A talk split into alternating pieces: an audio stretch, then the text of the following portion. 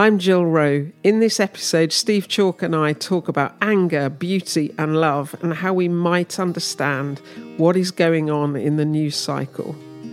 We jump right into chatting about disgrace and the people who had a cheeky smoke between the sermon and communion, and how grace won the day.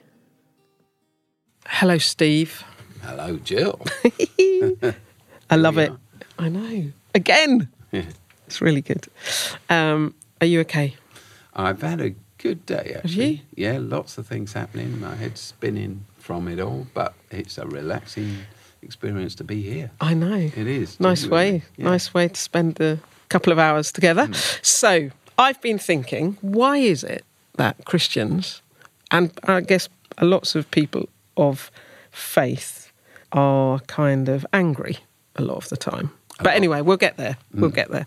But it's, It's true. yeah, it's true. Um, In fact, I've been dealing with some of them today, just a few, who are angry at me. oh, well, that, But that's part of everyday, yeah, yeah. my everyday experience. So, yeah, you Um, got it. Yeah, it's a funny old world, isn't it? But um, I was looking in a, a magazine today um, and looking at some of the stories that were being reported.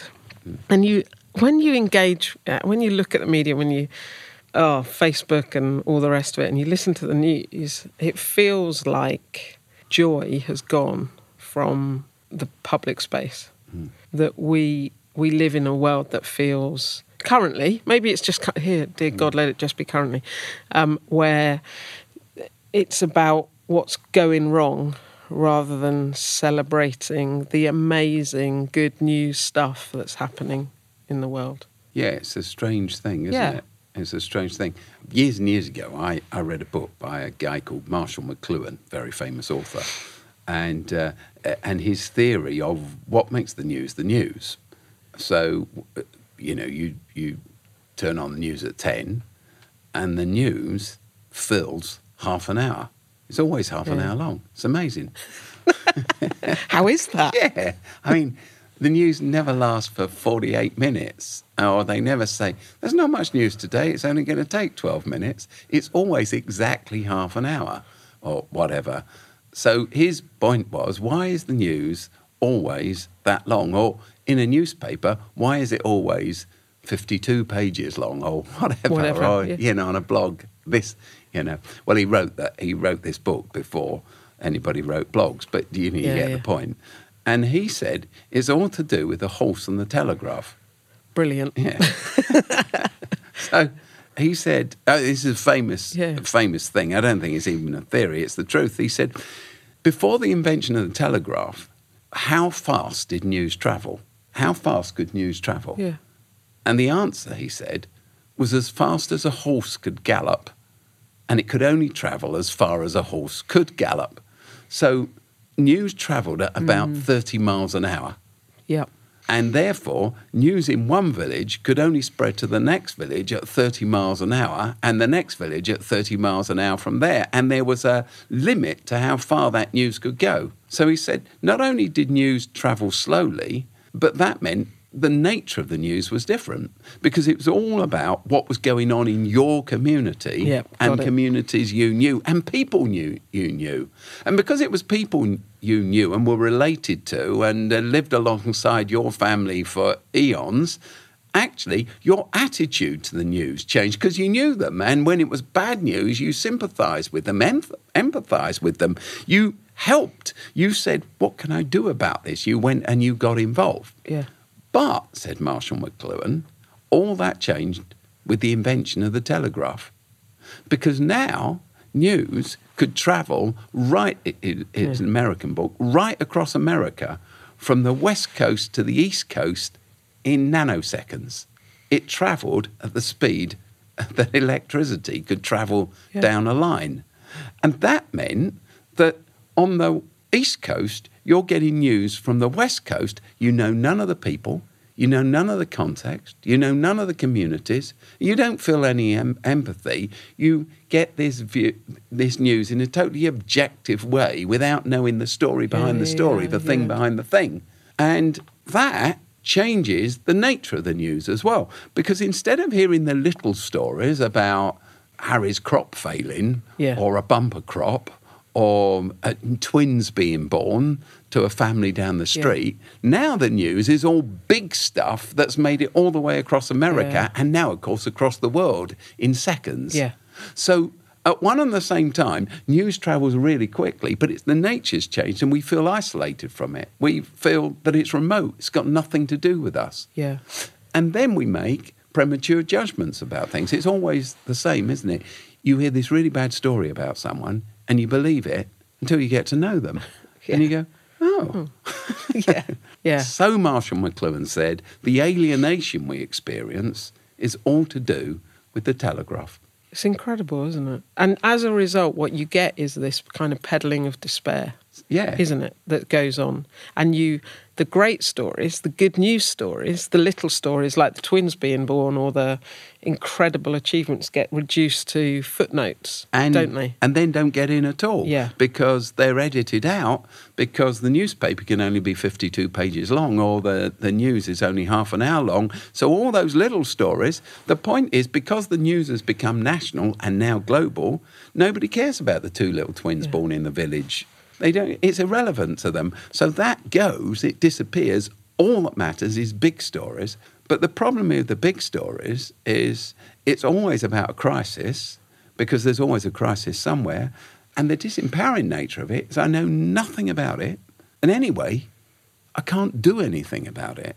So I guess we've all had the experience. I have it very often of I sit in front of the news and I watch what's going on in a village in Africa and I cry Yeah. because I feel so disempowered, so so angst, so I feel the pain of this, but there's nothing I can do about it. But I think another response, a very common response, is, and I see it around me sometimes. Um, I'm with people and they say, "Turn it off, turn it off," and they turn it off out of despair. I can't take this anymore. I just can't watch it, so I turn it off, and then you end up with a world Yeah. without connection. Yeah. There's an amazing story that I read. I, I read it earlier today, actually, where uh, last week um, there was a little boy. I think it was. I can't remember the name of the, the town or city he was from in Brazil, where he was pictured. CCTV caught him um, sitting on a um, on the curb outside his house with um, a street light providing the light he needed to do his homework. Um, and someone, uh, a wealthy businessman who saw that story this week, uh, contacted the family where that little boy was from and has uh, is going through the process of rebuilding their house so it's got electricity. He's st- put some funding into their school. He's so all of this great stuff is happening. And there's this amazing good news. It's, it's brilliant. It's a like that man is refusing to have a disconnection. He's refusing.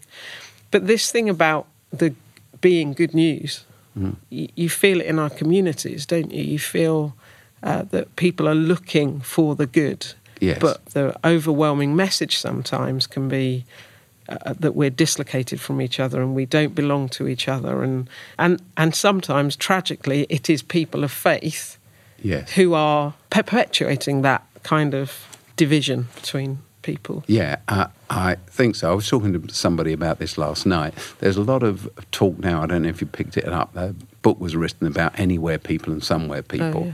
and and they were saying the real division in the world isn't between the left and the right, the left wing and the right wing. It's between anywhere people who are in the minority, who are the privileged, who can be anywhere, live anywhere, and I live in London, or Yeah. I live in New York, or Got the I live choice. you know, they've got Yeah. choice, and somewhere people who are really rooted and most people um, live their whole life, they say, within 25 miles of where their parents lived.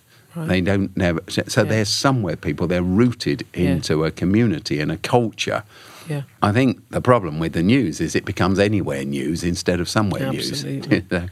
and and for me, uh, this is exactly what I was saying to this guy last night: is that the ethic of Jesus, and therefore a person that follows Christ, should be that we're always somewhere people. We're never anywhere people, because the ethic of the gospel, the message about Jesus, is that Jesus, God, is a somewhere person.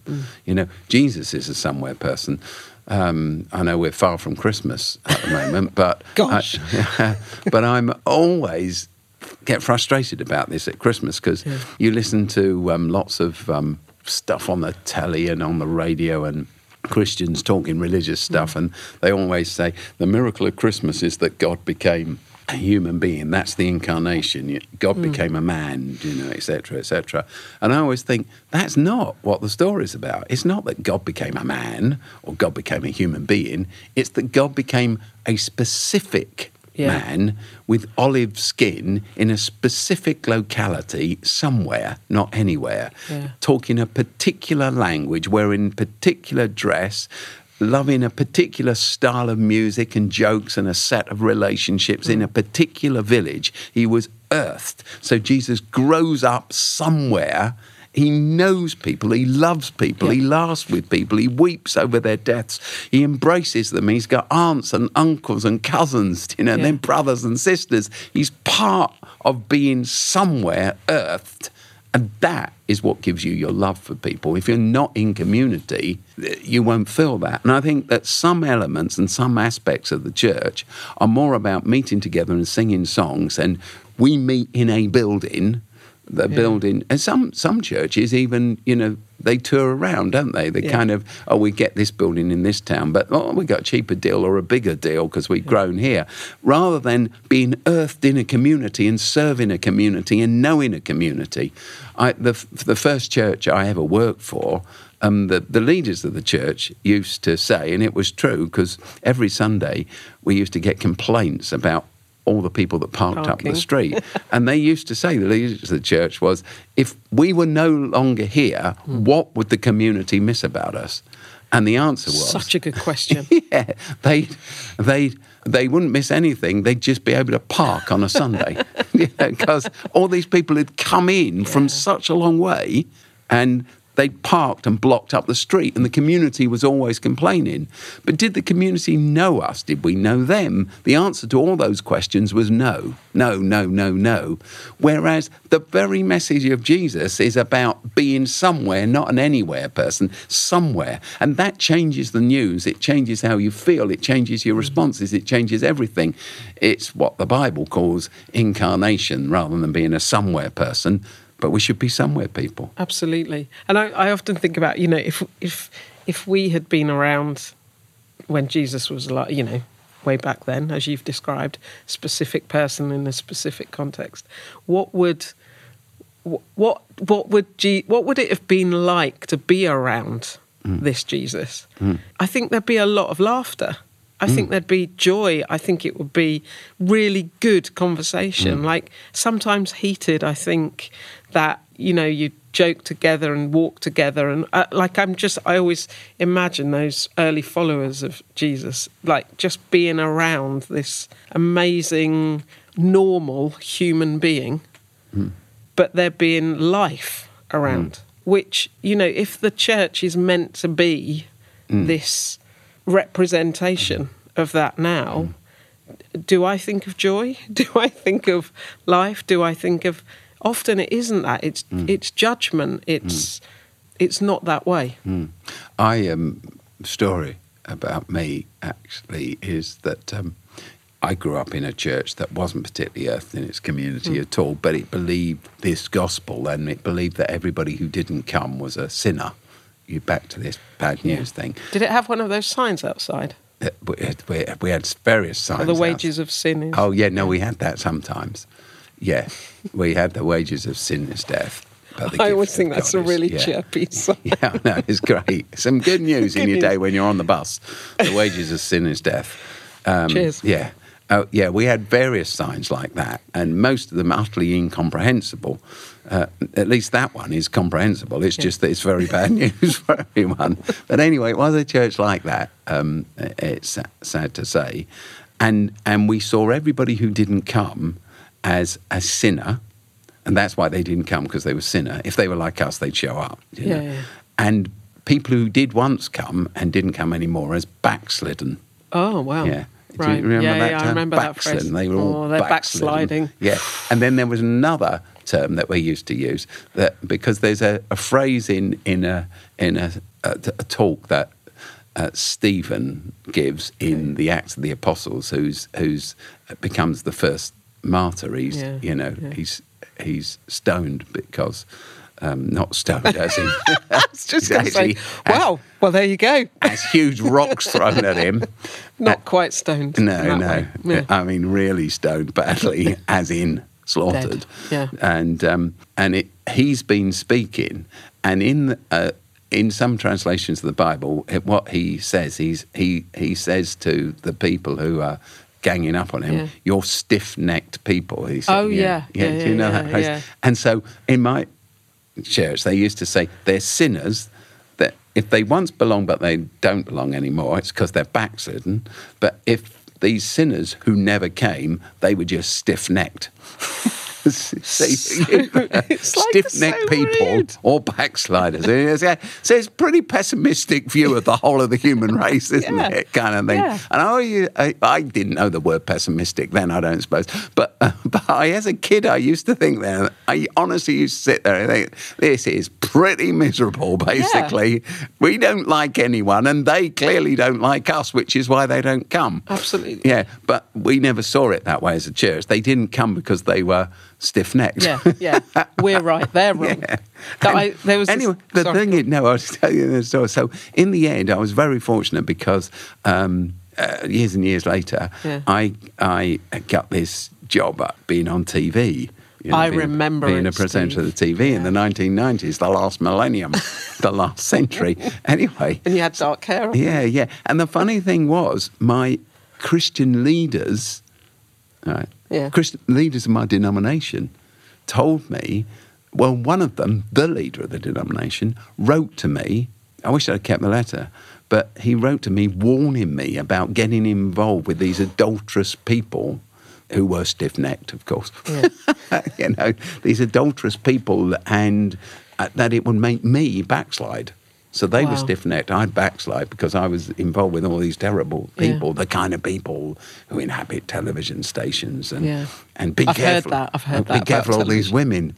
and uh, yeah, especially, you know. and anyway, the funny thing was, after working for ITV for about a year, Yeah. uh, perhaps a bit more. I sat with um, one of the female presenters one Yeah. day. I was just, uh, and she said to me, she said, so over this time, I guess I chilled out. And she said to me, Steve, you're so much nicer than you used to be. she said, when you first came here, you were really difficult and everything. Yeah. And I realised that I'd put up lots of defences because I'd come from this place where I thought these people were really, really bad news. Yeah, but actually, I learned through my relationships with them that still continue to this day, all these years later, 30 years. They're wonderful, lovely, beautiful people. And I have another friend who, um, who sadly has died now. He was a floor manager for ITV, and his name was Billy. And um, Billy once, one day, he said to me, because everybody knew I was a Christian, and he was telling me about his problems, his issues, and he said, "And Steve, whatever you say, don't tell me that the answer is to go to church." and then he said, "Because the truth is." I've got enough problems as it is. As it is. I never get, he said, I've got enough problems as it is, without religion." and Yeah. and that I told Billy often. I hope, and I wish I could tell him again. But that comment Yeah. did so much for me because I realised we are these negative people. Yeah. And we're not nice to be around sometimes, are we? When we're when we see other if you if you view another person as bad, I think it's bizarre. But anyway, so Mm. And I I- saw I saw this I just because it fits with what you've just been saying. I saw this. Uh, it was a it was on uh, Twitter today. Where um, someone had said, young people avoid church because it has systematically abused children, maligned LGBT people, hoarded wealth, trampled the poor, and I added this last bit, and behaved as if women were of less value than men. What the church actually thinks is that young people have stayed away because they don't like God or Jesus. And that misreading hmm. of the hmm. reality for so many people is that, you know, hmm. they're, they, they stay away, like your friend Billy, because they have a view of what the church is Yeah. that's like, Yeah. what? you Yeah, know? and I think that sometimes what can happen, I don't want to be negative because, uh, well, I hope we end positively this conversation, but a church feels like look, if we have comfortable chairs and wonderful video projection and a great band and a trendy leader and lovely welcome leaflets and uh, delicious coffee, that will do. But it never does because people see past all of those things to the core of the message. Mm. And the message is God doesn't like you very much, and we don't like you very much as you are, and you've got to change. Yeah. And I think that all these symptoms are born out of, um, they're born out of theology all the time. So we read the news from around the world and we judge the person because we don't know them and we assume the worst. As you say, we never assume the best, we assume the worst. Why do we assume the worst? Because we don't know them, because the lo- news isn't local. But we assume the worst because our theological basis tells us the worst. It yeah. tells us that all these people were born into sin. What does that mean? Original sinners. You know, you you you yeah. are born sinful, and redemption's only found through Jesus. There's nothing good in us. There's a form of Christianity, isn't there? Again, uh, Calvinism, and the first basic creed of Calvinism is what's called total depravity. So it looks at everyone and it assumes that total depravity. There's not a vestige of good left in mm. someone unless they are saved. So you get the news that's come to you by the telegraph or now by the satellite. You don't know any of the context, yeah. any of the people, any of the struggle, any of the backstory, any of the ache ache and pain behind the actions of someone who may have acted in a way when presented the news seems obnoxious or dehumanizing mm. or whatever, but you don't know who they are. But you overlay that with your total depravity, original sin. They are in need of salvation, and we write them mm. off. And I think that's so different to Jesus, who wasn't an anywhere person, a somewhere person, yeah. earthed in a place, loves people. Yeah. New people. He knew Everybody. You so love ha- people you know, don't you? Yeah. So what's the shift that people need to because I think it's a shift from anger to joy. Like mm. to me it's it's if you enter a room, a space um, I heard um, uh, Lance Black speak recently, um, the um, Oscar winning director, and he, he talked about how you enter every room with curiosity and courage, whether that's about your own development or the people you're with or whatever. And I, I, I've, I think my view is the same that everybody you, every space you move into, the person in front of you is a, it's like a book that you've not read. It's, there's, they're interesting and they're full of story and um, they've got value and purpose and potential, and so have you. And you're mm. so how do you? What do you think the shift is that people need to make? Yes, there's this theology that sits mm. under it, but change comes when we actually do stuff rather mm. than doesn't and, it? And getting get engaged and involved. Yeah. So another story. Some years ago, there I can't remember the year. You probably remember. There were big riots across London one summer, it. August. Yeah. I can't 2011, remember. wasn't it? Yeah. Uh, I can't remember which mm. year, but the point the point of this story is Oasis had just built a brand new school using government's money. It cost almost thirty million pounds. Mm. Just say it was the government's money, not ours. We haven't yeah, got thirty million. Nice, we haven't got thirty pounds, but we built a school that cost thirty million pounds, and uh, these riots had spread across London in a few days. And but I'd gone on holiday. I was out of the country, and. Um, it so happened that the second day of the riots, when buildings were burning down yeah. everywhere, yeah. do you remember? And there's a huge building next to our school building yeah. in North London that was the Sony Centre. It was their distribution centre. And it had burnt down the day before, the night before. In fact, it burnt for five days and it made all the national news. Anyway, the building slap bang next to it was our £30 million school. And I was out the country and I got a phone call, and I answered this phone call because it was from the chief executive of that London borough. And he said to me, uh, Steve, I'm just ringing to tell you that um, the police tell me, because they can listen to the the you know the text messages and all that kind of stuff. Yeah. The intelligence tells us that tonight your school is going to be burnt down. That's the plan. The same gang, they're moving it. Now, remember, the but riots were right across London, so there was nothing much anyone could do about it. So I said, So what should we do? What should we do? Should, what should we, let's tell the police, uh, you know, because uh, let's tell the fire brigade. let's tell that. And he said, No, there's nothing that can be done because that you know that that the the army were helping man the streets. You know, they said he said they won't turn out until the building is on fire. I said that's ridiculous. He said, well, it's just because they're so thinly Yeah, spread. resources, yeah. yeah. So I'm ringing you to tell you that you should shut the building down as much as you can, so perhaps it won't all burn. Um, you should evacuate the building so that you don't have any night staff or Hmm. security staff there.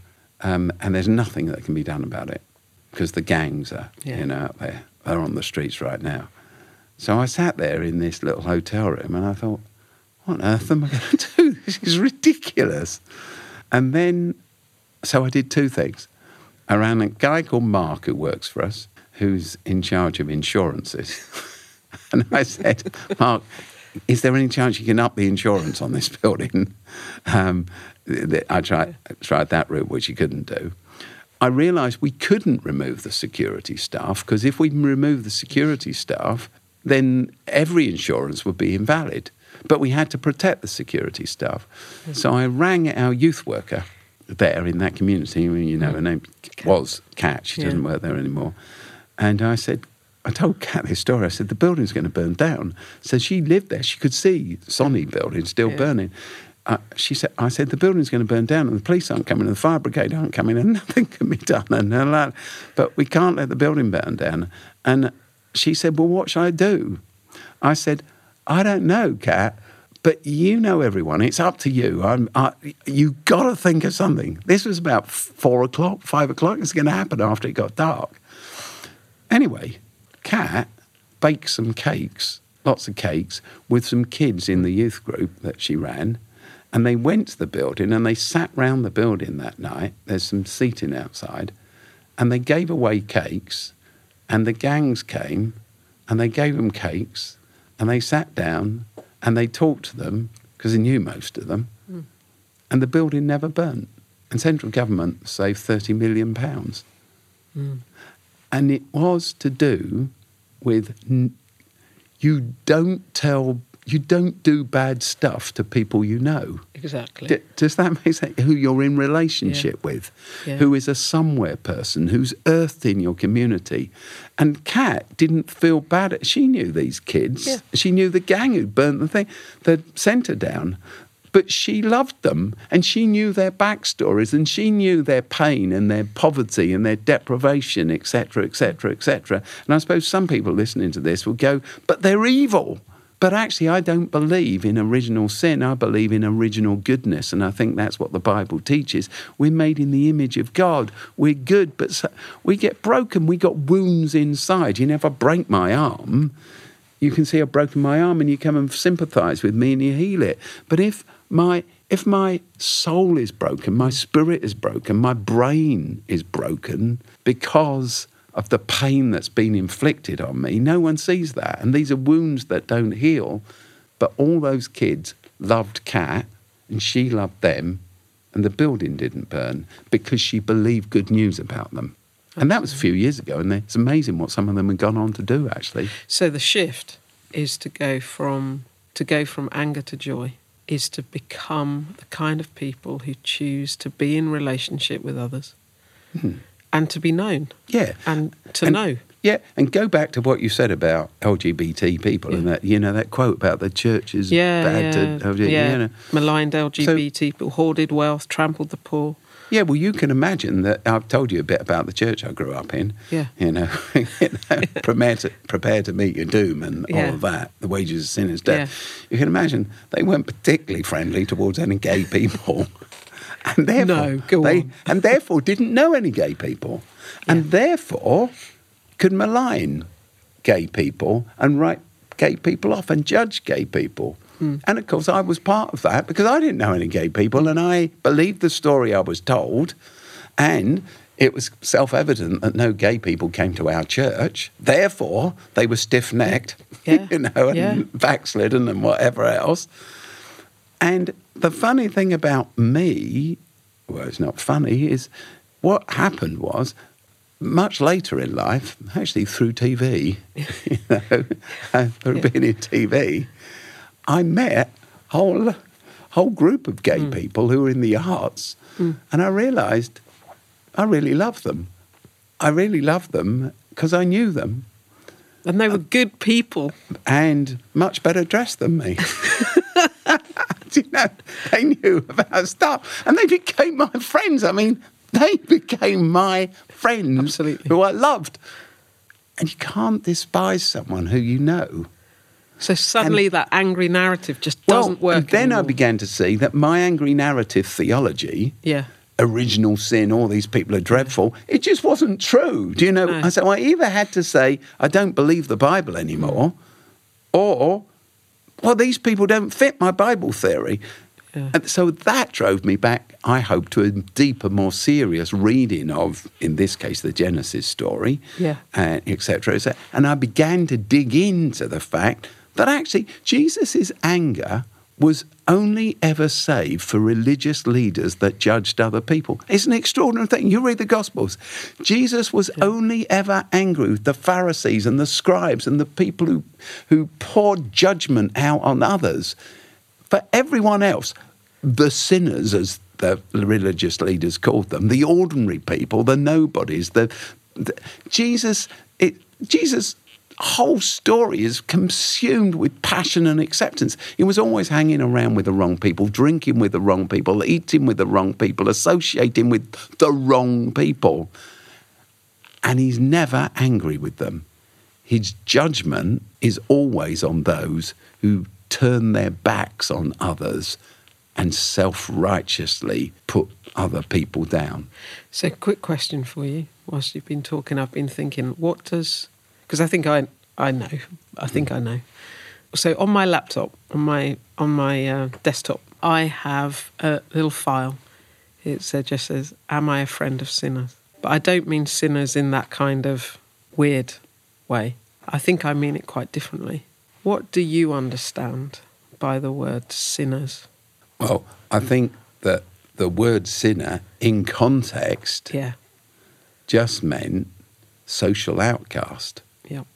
Yeah, So women were regarded as sinners, shepherds were regarded as sinners. That's the wonderful thing about the announcement of Jesus' birth comes first to shepherds because they're chief scum. Yeah. you see what I mean.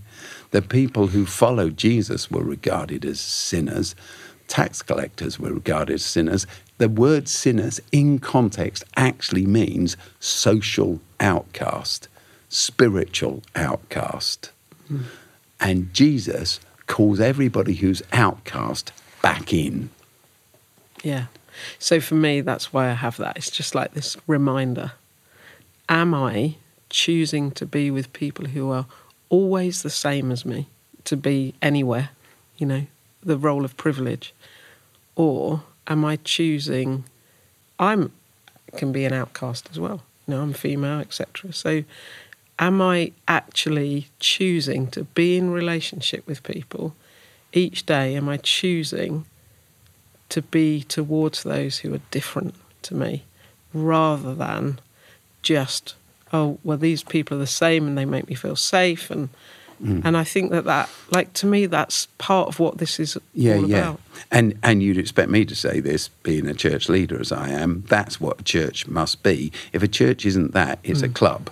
So the piece of understanding that I've slowly gathered, actually, um, from a very famous theologian called Joseph Ratzinger, who became pope in the end. yeah. But um, Ratzinger um, wrote um, lots around this, mostly incomprehensible. I mean, it's deep theology, so you can get lost in it.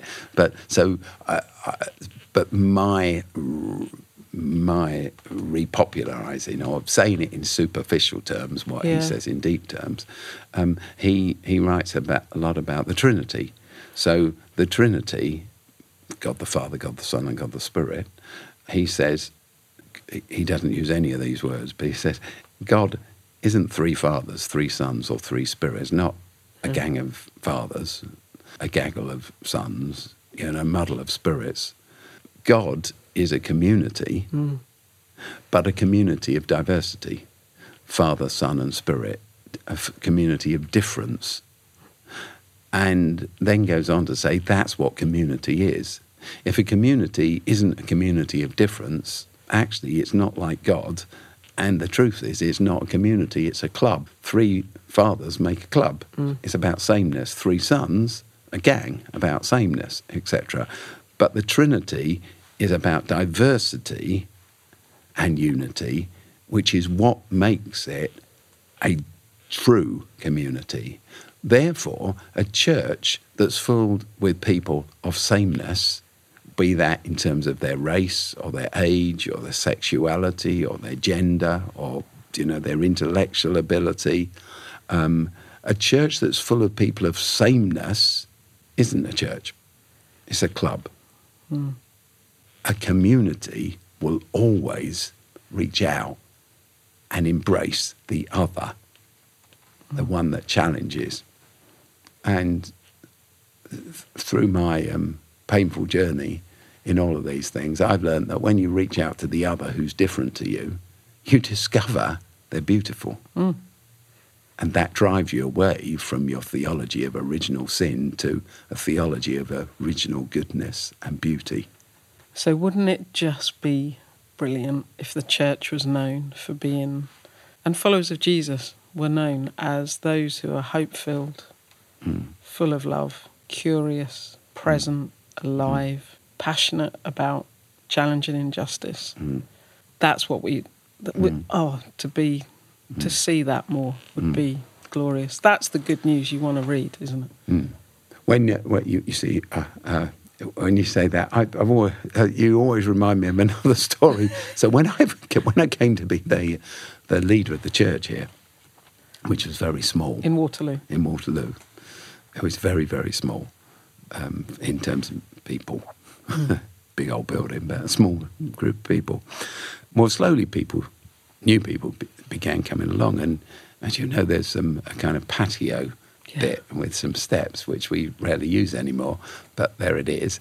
And people used to nip out there halfway through a service sometimes for a fag. You'd get loads of people just going out to have a fag and they'd come back in, you know, because they It got boring Yeah, yeah, they'd come back in, and they, then uh, and then sometimes if we had a communion service, which we'd do the communion on the end of the service, people would nip out after the talk for a quick fag during the song before they came back into the communion. It was hilarious, and somebody who'd been part of the church for a long, long time said to me, "It's a disgrace."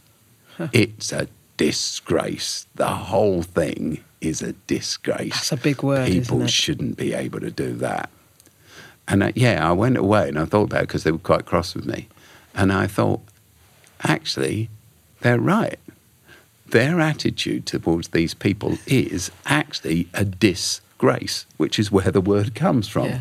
They had disgraced them, Yeah. whereas the church's job is to grace everyone. Yeah. So, so a church which is a community of difference will have people who go out and have a fag on the patio or whatever, mm. etc., etc., because we're a group of people who are all broken. You mm. know, yeah, the one thing you can be sure about everybody who was going out to have a fag on the patio is they wish they weren't. You know, and they were trying to battle with this habit of you know this that they were they were locked it, this addiction that they were locked into, and they needed our ex- joyous celebratory acceptance and grace, not to be thought of as a disgrace, but it was us that were disgracing mm. them. That is a brilliant place to finish, I think. Thank you.